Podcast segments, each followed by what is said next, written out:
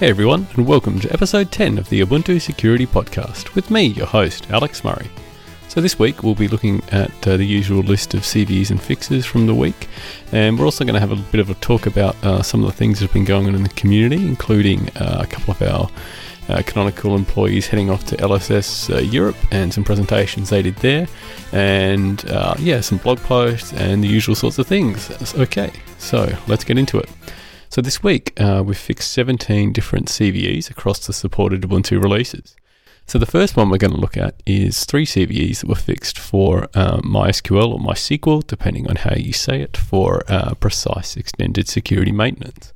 So, in the previous episode, we talked about some fixes for uh, MySQL that were done for the other supported releases, and now we've backported those as well for uh, MySQL in precise extended security maintenance. So, if you're an extended security maintenance customer, uh, you've got those three CVEs fixed for you now too. The next thing is, uh, I guess, the bugs that keep on giving, which is Ghostscript. So we've talked previously about Ghostscript in episodes 5 and episode 7. And it looks like Tavis Ormandy from Google Project Zero is been having an even more in-depth look at it and found a couple more different uh, ways to bypass the sandbox there. So essentially, uh, as we mentioned previously, Ghostscript includes a sandbox to try to make sure that basically any unsafe PostScript won't be uh, won't be executed. But in this case, there were two different ways to still bypass that sandbox that have now been fixed. Uh, so that's two of the CVEs, and the third one is due to an incomplete fix for one of the previous sandbox escapes that was done. Uh, I think that was covered in episode seven. Um, so yeah, that's now been fixed for Trusty, Xenial, Bionic, and Cosmic. So yeah, if you're using Ghostscript uh, to process untrusted PostScript files, definitely make sure you've updated. The next one is an update to OpenJDK. So this is the the latest release of OpenJDK uh, that is now for Xenial, Bionic, and Cosmic, and this addresses eight different CVEs. And I guess a bit like the way that the Firefox updates and other packages, we've got a bunch rolled into this this version update. And so we've got things like uh, insufficient checking of signatures in manifest elements that would allow uh, the ability for uh, to construct an uh, essentially then an untrusted Java app which would be able to escape the sandbox. Uh, similarly, there were insufficient checking on different attributes within the jar archives, and again, you could construct a jar archive that would then contain uh, untrusted elements that would allow to bypass the sandbox. Uh, there's also things like failure to clear HTTP headers on a redirect that would then mean those same header elements would then get resent to the redirected host, and that could allow the exposure of sensitive information. Uh, finally, there's another one I thought looked a bit interesting, which was the ability to uh, execute arbitrary code due to failure to enforce different system properties. So, yeah, a bunch of different fixes there. So, if you're using OpenJDK, definitely make sure you've updated for that. Uh, the last one I want to talk about is some updates to curl.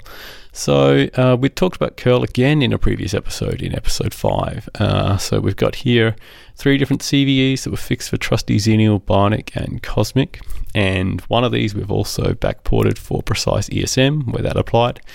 Uh, the first one here is a buffer overflow in the uh, SASL authentication. And again, this is very similar, as I said, to one that we covered in episode 5, basically where um, the password field would be able to be used uh, as then a so you input the password that length that you input as a password would then get used for a buffer calculation but that was done wrong and so then you'd be able to overflow the buffer and you know code execution or whatever else you like after that uh, the next one was a use after free when closing uh, handles used for connection, and so that could then result in a denial of service and crash. Um, and the last one was a bit of a simpler one, but a user uh, an out of bounds read that would result uh, when using certain command line arguments to curl to print uh, error messages. Now, uh, it doesn't sound that important, but a lot of different web applications might use curl to run various commands and perform certain actions, and then if they fail, would then use curl to print the uh, error message and maybe show that to the user or log it or whatever it might be. And so, uh, yeah, that could actually then cause, um, you know, a crash or a denial of service as a result. Uh, as I say, this was the one that was also backported for Precise ESM. Uh, the other two weren't relevant there. Okay, so uh, not as many security updates, only 17 CVEs fixed this week, but uh, yeah, that summarizes all of those. The next thing I want to talk about is some things going on in the community. As I mentioned in the introduction, we've had a couple different canonical engineers head over to the Linux Security Summit in Europe. Now, it was only a few months ago that uh, we had our own uh, John Johansen, uh, the AppArmor kernel maintainer, presenting at uh, LSS North America. And so he was also presenting again uh, in Europe, basically summarizing uh, AppArmor, some of the history of AppArmor, roughly how AppArmor works, and then some of the latest developments in AppArmor as well.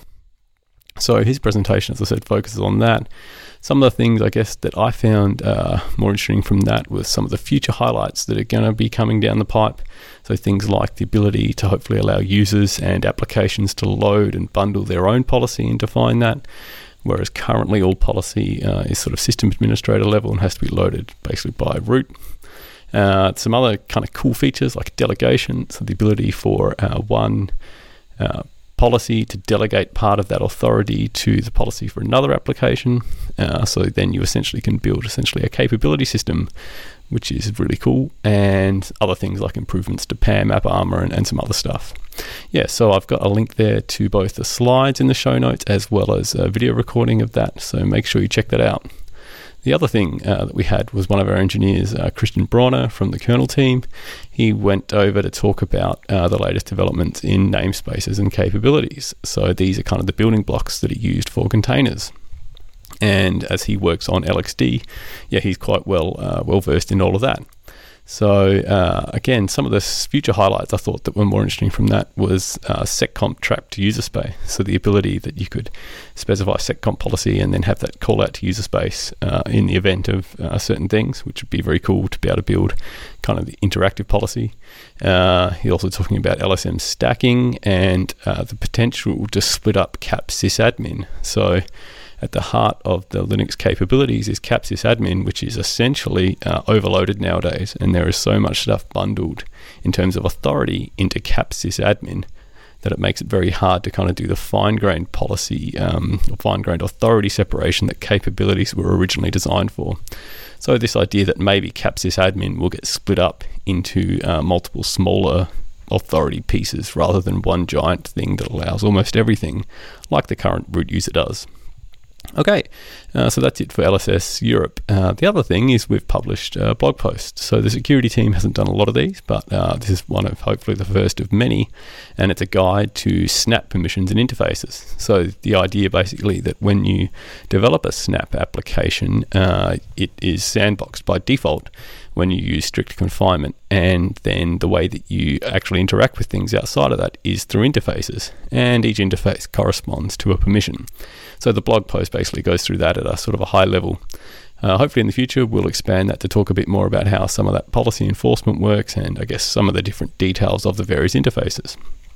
So, yeah, if you're interested in snaps and some of the security that goes into that, please check that out. Okay, as usual, uh, we are still hiring. We've got an open position for an Ubuntu security engineer. Uh, the link to the job details and application is in the show notes. Uh, yeah, and if you're uh, an application developer with an interest in Ubuntu and security or a security engineer and you've done some development work, I urge you to please check it out and apply.